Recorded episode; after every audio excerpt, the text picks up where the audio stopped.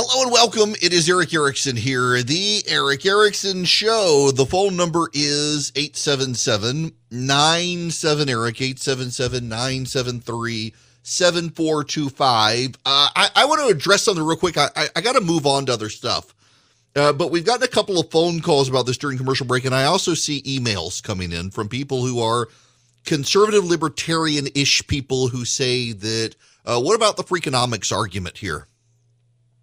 Uh, essentially, Stephen Levitt uh, wrote a book called Freakonomics. He's a data researcher and statistician and economist, and he argued that the crime rate went down in the country after Roe v. Wade and uh, basically did a causation instead of correlation thing. And what he argued is that um, unwanted children, now you got to do a couple of jumps here. Unwanted children are more likely to be the troublemakers. The troublemakers are more likely to cause crime, and the crime rate is to go up. Unwanted children who can be aborted, therefore, are not troubled children who cause crime. Therefore, abortion reduces the crime rate. Uh, first of all, it's appalling that you can take a person and reduce them to a statistic and say, well, let's eliminate them. But more than that, uh, it's actually been fairly debunked, including by the Federal Reserve, Uh, that uh, Stephen Levitt missed some data points in there, but also reality itself sets in. We have higher crime now than we did in the nineteen nineties, and we have a lower birth rate overall, but not through abortion. So though we have fewer children around who are unwanted, not because people are aborting, but because people simply aren't having sex, we have higher crime now than we had then. So how do we have less unwanted kids now and higher crime than we had than Levitt proposed in his argument? Mm, makes you wonder. Uh, maybe he missed some things. But I, I actually, honestly, I have a moral philosophical objection to people who cite the Freakonomic argument. You are taking humanity out of the equation. And you say that, well, crime will go down and these kids, I mean, they're just going to be troublemakers, so might as well kill them. I mean, that's your argument. You don't like to put it that way, but that's your argument is let's just kill them because they're unloved, unwanted, they're going to be troublemakers. What about the kid who was aborted who would have grown up to cure cancer? What about the kid who was aborted who would have grown up to be a hero in the next war? What about the kid who was aborted who would have cracked mathematical formulas that advance civilization? Uh, see, you always want to focus on the kids you think are unloved and therefore aborted, but what about the kids who are aborted out of convenience and could have advanced society? Nobody likes to think about those things. You say, well, we're proving a negative. Well, you're also proving a negative on that. And what you're doing with the Stephen Levitt argument is you're taking correlation, ah, abortion was legalized and crime went down, and saying, ah, that must be the cause. And it's not really the case. There are actually other causes, including an advance in income on a per capita basis, uh, expanded social safety welfare nets, uh, and the like, uh, and aggressive crackdowns in crime that also help reduce crime over time. So I, I dispute the argument, but also think if you if you embrace the argument, uh, no offense, but you're kind of a terrible person if you're embracing the argument that we should kill kids because they might possibly grow up to be a criminal. Um, forget their humanity and their soul. Let's just kill them. You're reducing your fellow citizens to a statistic, and that actually gets you the great genocides of the world. All right. I will move on now. Yeah, that, that argument, it really, that one bothers me greatly because people say it in passing very flippantly. They don't actually think about what they're saying they, because they don't think. Let's just confuse correlation and causation. I got to move on because uh, you think all this is bad. Now, first of all, let, let me say something else real quick.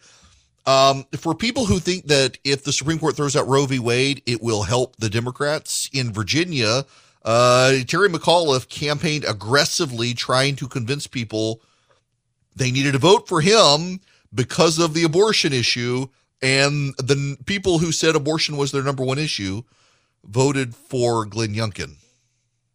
Uh, abortion does galvanize a small segment of society. Overwhelmingly, those people galvanized are conservative Christian evangelicals who will show up and vote against uh, the pro-abortion crowd. Now, I got to jump because the Democrats, well, we're going to, there, there are going to be some problems moving forward. Let's see here. Here's the story. Um, this is from C T V News in Canada. Unvaccinated travelers over the age of twelve won't be able to board a plane or passenger train in Canada beginning today, and a negative COVID nineteen test will no longer serve as a substitute for most people.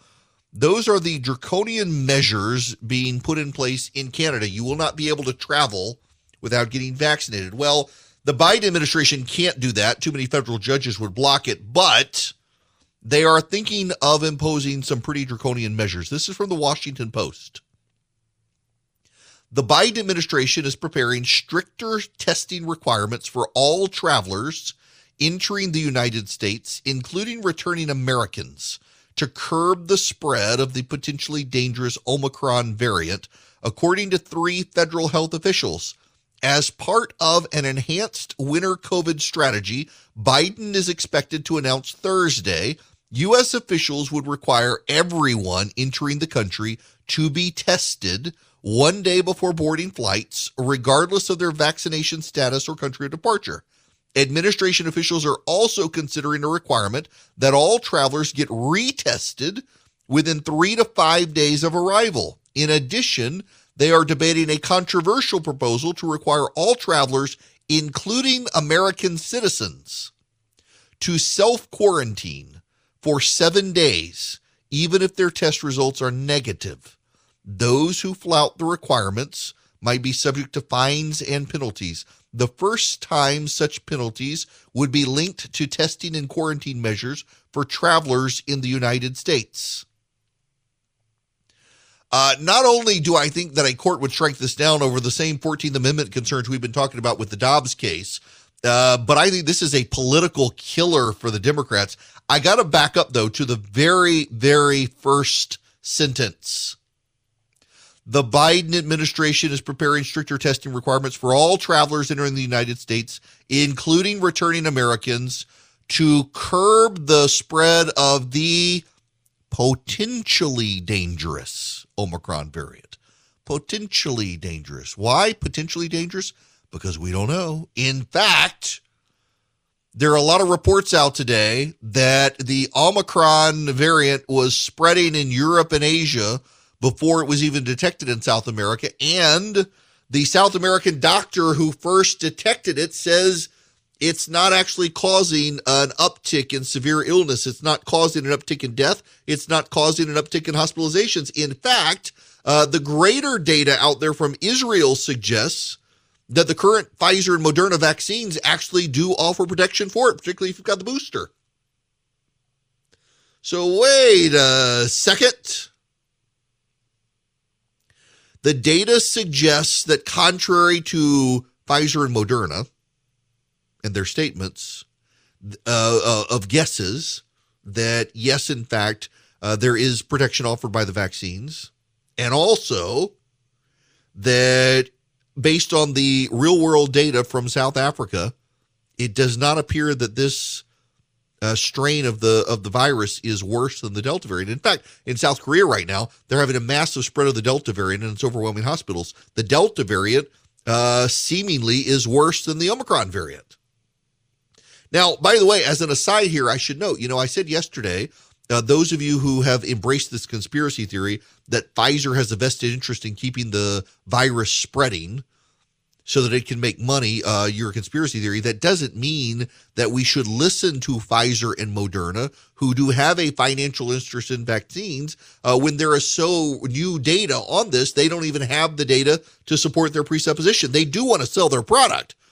They don't want to keep a virus going. That's nonsense, but they do want to sell their product. So of course they're going to be, well, yeah, I think if you get another shot, it's going to help you. That you can nuance this and still not embrace a conspiracy theory or be insane. The fact of the matter is, we don't know. What we do know, the uh, the real world data thus far suggests the Omicron variant is really not a severe, scary, dangerous health hazard. If anything, the Delta variant seemed to, in the data thus far, be the most problematic with the most risk. And we can't just take a wait and see attitude now. Everybody wants to rush out and scare you. There's a there's a level of fear factor involved here, and I just don't think there should be. Now, Robin, uh, what's her name? Uh, Walensky, the um, the C D C director. Here's what she's had to say thus far. Let me express how grateful we are to the South African government and to their expert scientists who have been open in their communication and willing to share their data with C D C and the entire world. Their collaboration has allowed us to make evidence-based decisions quickly and to ensure that we can protect as many people as possible from COVID nineteen. We are actively looking for the Omicron variant right here in the United States. Right now, there is no evidence of Omicron in the United States. The Delta variant remains the predominant circulating strain, representing ninety-nine point nine percent of all sequences sampled. Throughout the pandemic, as noted above, C D C has continuously monitored variants and vastly expanded our capacity for genomic sequencing over the past nine months. So uh, Rochelle Walensky, the C D C director, says they're looking for it. They haven't found it here. It's only a matter of time, given the way things come. But there is a level of freak out that I think is improper, and it's being picked up by Jim Cramer at C N B C. Have y'all heard this soundbite of his? Now we're engaged in a similar struggle with COVID, and Eisenhower would be aghast. We have immunocompromised people who are incubators for every variant to come, walking around lawfully unvaccinated? That's psychotic. We have companies that have tried hard to get people vaccinated and now backing down. We have governors who want to be president by grandstanding on a foolish states' right issue, the right to get sick, get other people sick. So it's time to admit that we have to go to war against COVID. Require vaccination universally. Have the military run it. If you don't want to get vaccinated, you better be ready to prove your conscientious objector status in court. And even then, you need to help in the war effort by staying home until we finally beat this thing. Then you know what would happen? Oh, there would be a new variant in some unvaccinated part of the world. Then someone flies here from there, and some of us will get a flu, and we'll take a pill from Pfizer once it can ramp up its antiviral, and it'll be like influenza. Um, you get vaccinated, it already is, but, you know, we don't make everyone get the vaccine for the flu. To have the military in charge of it and to force everyone by federal law to get it, whether you want it or not, hold them down and, and stick a needle in there, I... We're getting on the insane paranoia bend here. Y'all, you should live reasonably. Live reasonably. But don't live in fear. Reasonableness means you do take precautions. During the flu season, we all tend to be a little more careful. Same during the COVID season. Just as you don't jump out of an airplane without a parachute, you don't go out into the world licking doorknobs. You live with reasonable risk, reasonable precaution. You live reasonably. The idea that the government is going to bubble wrap all of us and protect us all from bad things happening. There was a school shooting yesterday. Government couldn't protect us from that. The government's not going to protect us from a microbe we can't even see. You got to live your life, take responsibility for your life. And some people, in taking responsibility for their lives, have said, you know what? I don't need, don't want, have no desire to take this vaccine because I've had COVID or I'm young and it's not going to affect me. That's fine. In fact, there's a growing body of data that if you already had COVID, you're going to be okay. I will tell you, I know someone who's had a second round of COVID who was also vaccinated.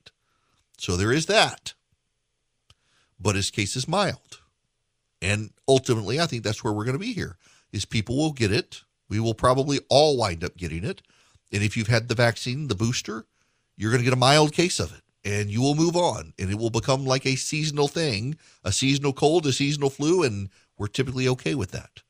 But this idea that we need to live in fear, that this is a perilous, hazardous strain when there's no data out there, Uh, we're living at a time where the media and many politicians are overreacting to this virus. Have we learned nothing? over the last two years. You would think we would have learned something, but apparently the media and the politicians are learning all the wrong lessons. Hello there. The phone number here is eight seven seven, nine seven, E R I C, eight seven seven, nine seven three, seven four two five. Stand by on the phones. I don't have a lot of time here. Uh, there's been another hoax. This is from the Chronicle of Higher Education. The legacy of legendary academic prankster Alan Sokal lives on in mid ninety-six.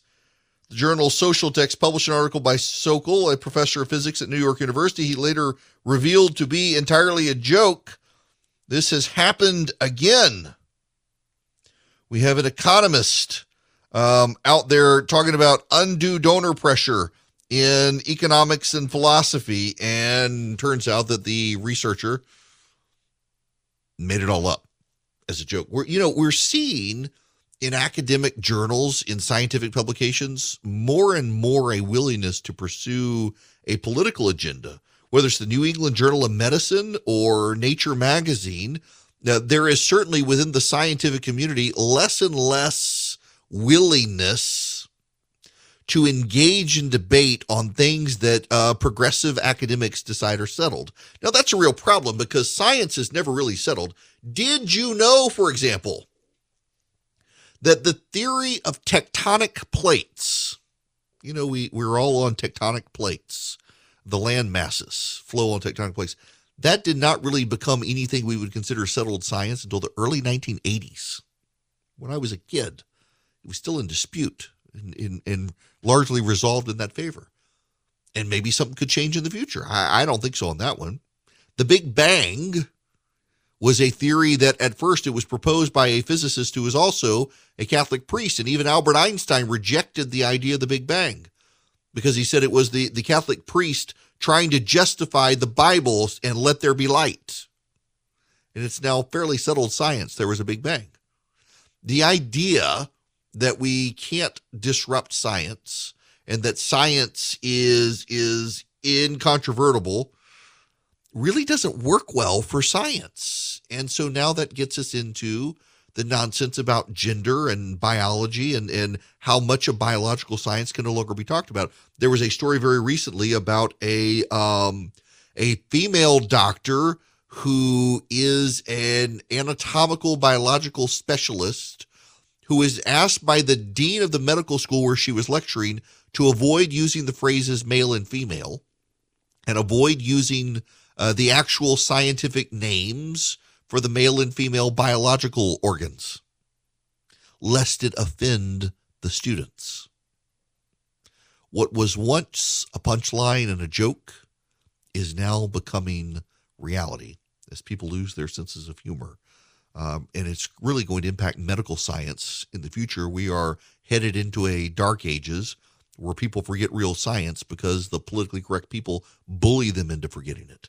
When we come back, I want to take your phone calls. And also, uh, we got a Pete Buttigieg problem for the Democrats, which I find absolutely hysterical. And nobody's really paying attention to it, but my goodness gracious. Uh, some Democrats are starting to, to openly whisper, we can't let this guy be the nominee. Welcome back. It is Eric Erickson here. The phone number is eight seven seven, nine seven three, seven four two five. Let's go back to the phones. Rick, you are going to be up next. Welcome. Yeah, hi, Eric. Thank you for taking my call. Sure. Uh, you, earlier you were talking about the um, Supreme Court case going on today. And I was, my question is, um, my understanding is that when someone murders a woman that is pregnant, they're charged with two homicides. Mm-hmm. So that's really my question is, you basically, the baby, unborn baby is being treated as a person, and therefore the perpetrator is being charged with two murders. So that... Right. And now, okay, so th- of, yeah, this one gets a little complicated, Rick, um, because, yes, I think almost every state has this. I think there are one or two very progressive states that no longer do for exactly the point you're getting to.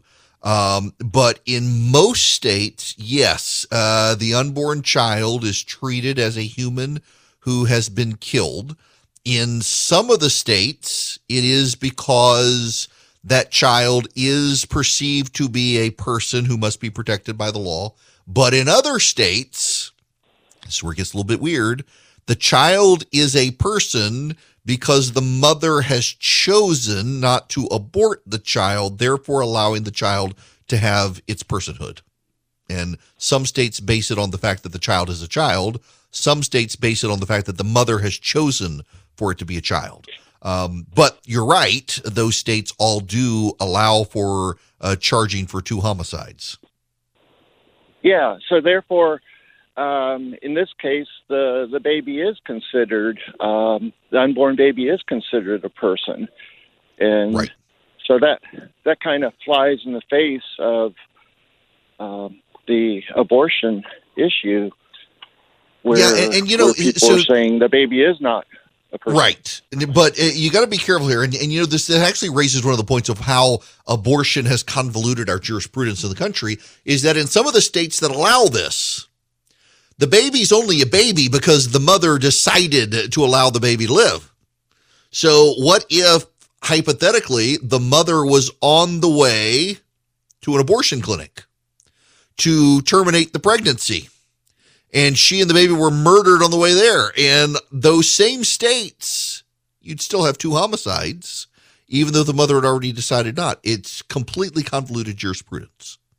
The only thing that truly makes sense here in the jurisprudence is to allow the states to decide, and in then so deciding, have their laws be consistent. When Georgia kind of led the nation last year in developing a fetal heartbeat standard, one of the things the state did was to manufacture an entire legal personhood around that uh, fetal heartbeat ban. Now, what do I mean by that? Well, uh, you could take your uh, begin taking your child tax deduction for your taxes. Uh, from the moment of conception forward, you could, the child was entitled to certain rights, um, a, guardianship issues and the like were all in there. So gave the child very clear personhood.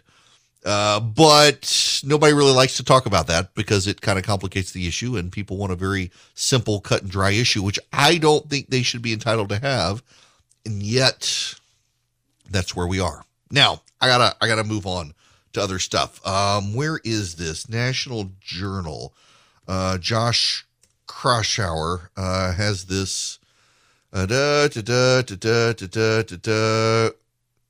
Don't you hate it when you have an article, you you get the article up, and then suddenly it disappears, and you can't find it anymore? That's the story of my life these days. Oh, I know where it is. I filed it away. Here we go. Yes. Aha. I'm a professional. Don't worry. Josh Kroshauer has this Against the Grain column in National Journal. He's very perceptive in what he writes. This is the headline uh, from Against the Grain in National Journal. The Democrats' Mayor Pete problem. The fact that a Harvard-educated transportation secretary and former small city mayor is considered a top presidential prospect is an illustration of the party's elite turn. It should be far too early to be talking about the next presidential election. But between President Biden's advanced age, his sagging fortunes, and widespread worries about Vice President Kamala Harris's political competence, the parlor games are already beginning. Transportation Secretary Pete Buttigieg, who ran an impressive campaign for president as a political underdog, has emerged in the hearts and minds of some Democratic strategists as the favored successor. In reality, Buttigieg, the brainy former mayor of South Bend, Indiana, exemplifies the problems that Democrats are facing in the post-Trump political environment. They've become the party of intellectuals and technocrats, winning over growing numbers of highly educated white-collar voters while losing support for their old base of working-class voters of all racial and ethnic backgrounds. That's a bad trade-off, even in a Democratic presidential primary. Buttigieg's own presidential campaign was an illustration of the limitations of relying on affluent professionals as a voting base. Even when he surged during the presidential primary, he always struggled to muster support among the non-white and blue-collar voters that typically decide the party nomination. Now, I've got to go on some perilous ground here. And I need you to understand, I'm not giving you my opinion. I'm telling you what other people think. And you gotta you gotta be able to distinguish the two, because I recognize where I'm headed is perilous ground. But I will remind you, there was a focus group of black female Democratic voters in South Carolina in the Democratic primary trying to figure out why Pete Buttigieg was capturing the hearts and minds of the press corps and no one else. College-educated, white, elite progressives loved Buttigieg. The media loved Buttigieg, but he couldn't get any traction. Why was that? And what the focus group of black women in South Carolina found was overwhelmingly they did not want to support a gay married man. That was black women in South Carolina. In fact, when you got into the comments in this focus group, overwhelmingly, the women said they didn't really mind that he was gay, nor did they mind that he had a husband or a partner. They just really didn't like that it would be so in their face all the time. They didn't like that it would become the big issue. And it was off-putting to them. They were perfectly happy to vote for a gay man. One of the women in one of the focus groups said she was going to vote for him. She thought he was young, good, and had fresh ideas. But even she didn't like the whole gay married thing.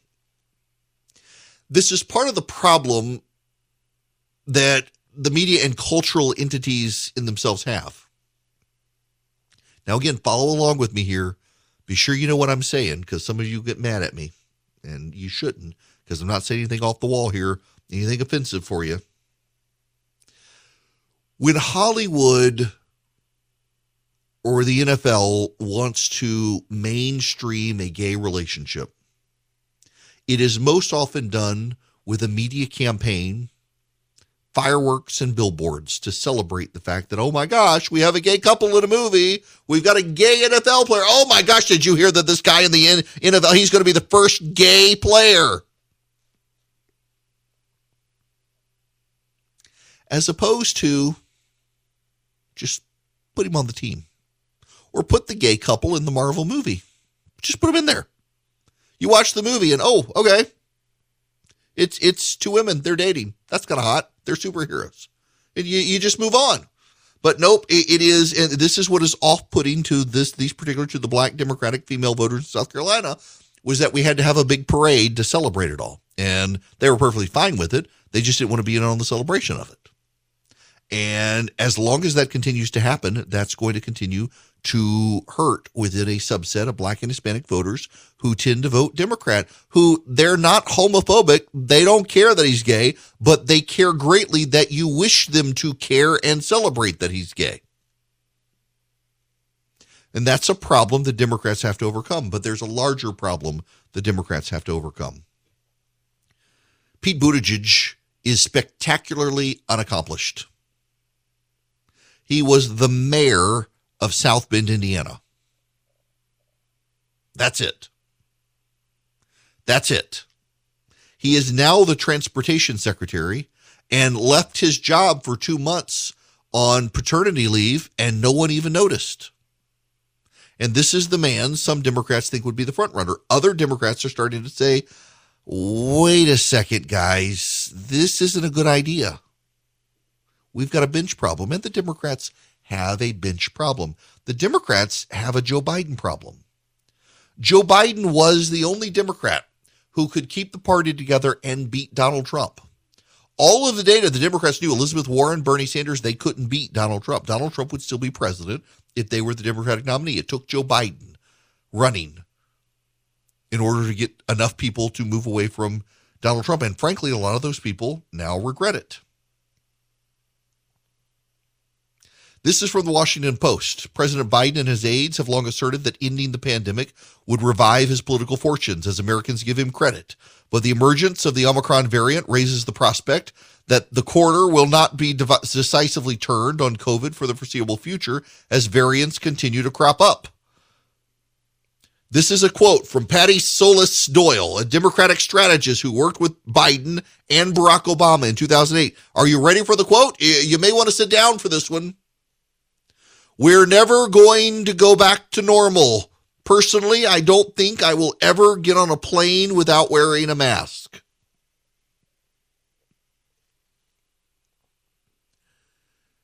That's not a winning message. We're never going to go back to normal. That's not a winning message. Not a winning message at all. And if that is your winning message for the Democratic campaign, we're never going back to normal, this is the new normal, we're always going to wear masks, you're going to lose a lot of votes. The Democrats do not have a bench of candidates beyond Joe Biden. They have consistently lost at the state level, except in two thousand eighteen. And even then at the state level, they didn't do great. They lost big in twenty twenty, other than the presidency. At the state level, they actually lost some state legislative seats they weren't expected to lose. They gained nothing. The Republicans will wipe them out with redistricting. And even without redistricting, Republicans would probably still take back the House of Representatives. Pete DeFazio from California has announced today he's retiring. He's one of the most powerful Democrats in the House of Representatives. Oh, what is DeFazio's committee? I saw it in an email earlier today announcing that he was retiring. It's actually a pretty big deal. DeFazio is the chairman of the House Committee on Transportation and Infrastructure. He got the bipartisan infrastructure bill passed, and now he's quitting. He's the nineteenth House Democrat to retire. Committee chairmen do not retire unless they know their majority is going to be wiped out. Because the Democrats don't tenure their committee chairman. So if the Democrats were going to continue on, DeFazio would continue on as chairman. He knows the wipeout's coming. And they don't have a bench. When you have the mayor of a city in Indiana who can become the transportation secretary and disappear for two months and have no one notice as a potential contender, you've got problems. Say what you will about the Republicans. They they got to fight about Donald Trump. I actually think that the more coverage Donald Trump continues to get in the media from Republicans actually hurts him headed into twenty twenty-four. The Mark Meadows book is out. We'll get to that. I, I don't think those conversations continue. Uh, people are starting to look at DeSantis and others. But at least there's a Republican bench. Let's say Donald Trump doesn't run. You got DeSantis, governor of Florida. You got Nikki Haley, U N ambassador, governor of South Carolina. You've got, uh, what's his name out in Arizona? Doug Ducey, the governor of Arizona, multiple-term governor of Arizona. You got Tom Cotton, a multi-term senator from Arizona or from Arkansas. Marco Rubio, Speaker of the Florida House, turned senator. Ted Cruz, Solicitor General, turned senator. Josh Hawley, Attorney General of Missouri, turned senator. You, you've, you've, you've got a deep bench for the G O P. You don't have a deep bench for the Democrats. And now you've got people like Patty Solis Doyle, a very respected Democratic strategist who worked for Barack Obama and Joe Biden, saying we're never going back to normal. We'll never get rid of masks. That's not the message the Democrats need for twenty twenty-two or twenty twenty-four. They got problems, and inflation and a recession on the horizon won't help them either. Now, I want to help you. One of the things I want to help you with is to clean up the air in your house and come up with a novel gift to give to family. Let's just say, hypothetically, you got family or friends, and they got the pet odor in their house. You know the pet odor in people's houses, often from cats, sometimes from dogs. And you want to send them a polite gift for Christmas that maybe helps that situation. The Eden Pure Thunderstorm air purifier actually eliminates, or doesn't mask odors, it eliminates the odors and the dust and the mildew and the mold and the bacteria. You can get the Eden Pure Thunderstorm. In fact, you can get three of them and save two hundred dollars and also get all three of them for less than two hundred dollars by going to Eden Pure Deals dot com today. You click on my name, Eric Erickson, and you will see the Eden Pure Thunderstorm three-pack. Put it in your cart. At checkout, you will see a discount code box. And what you put in there is Eric three, E R I C K, and the number three, Eric three. You do that, and you will save good money. You will get two hundred dollars off.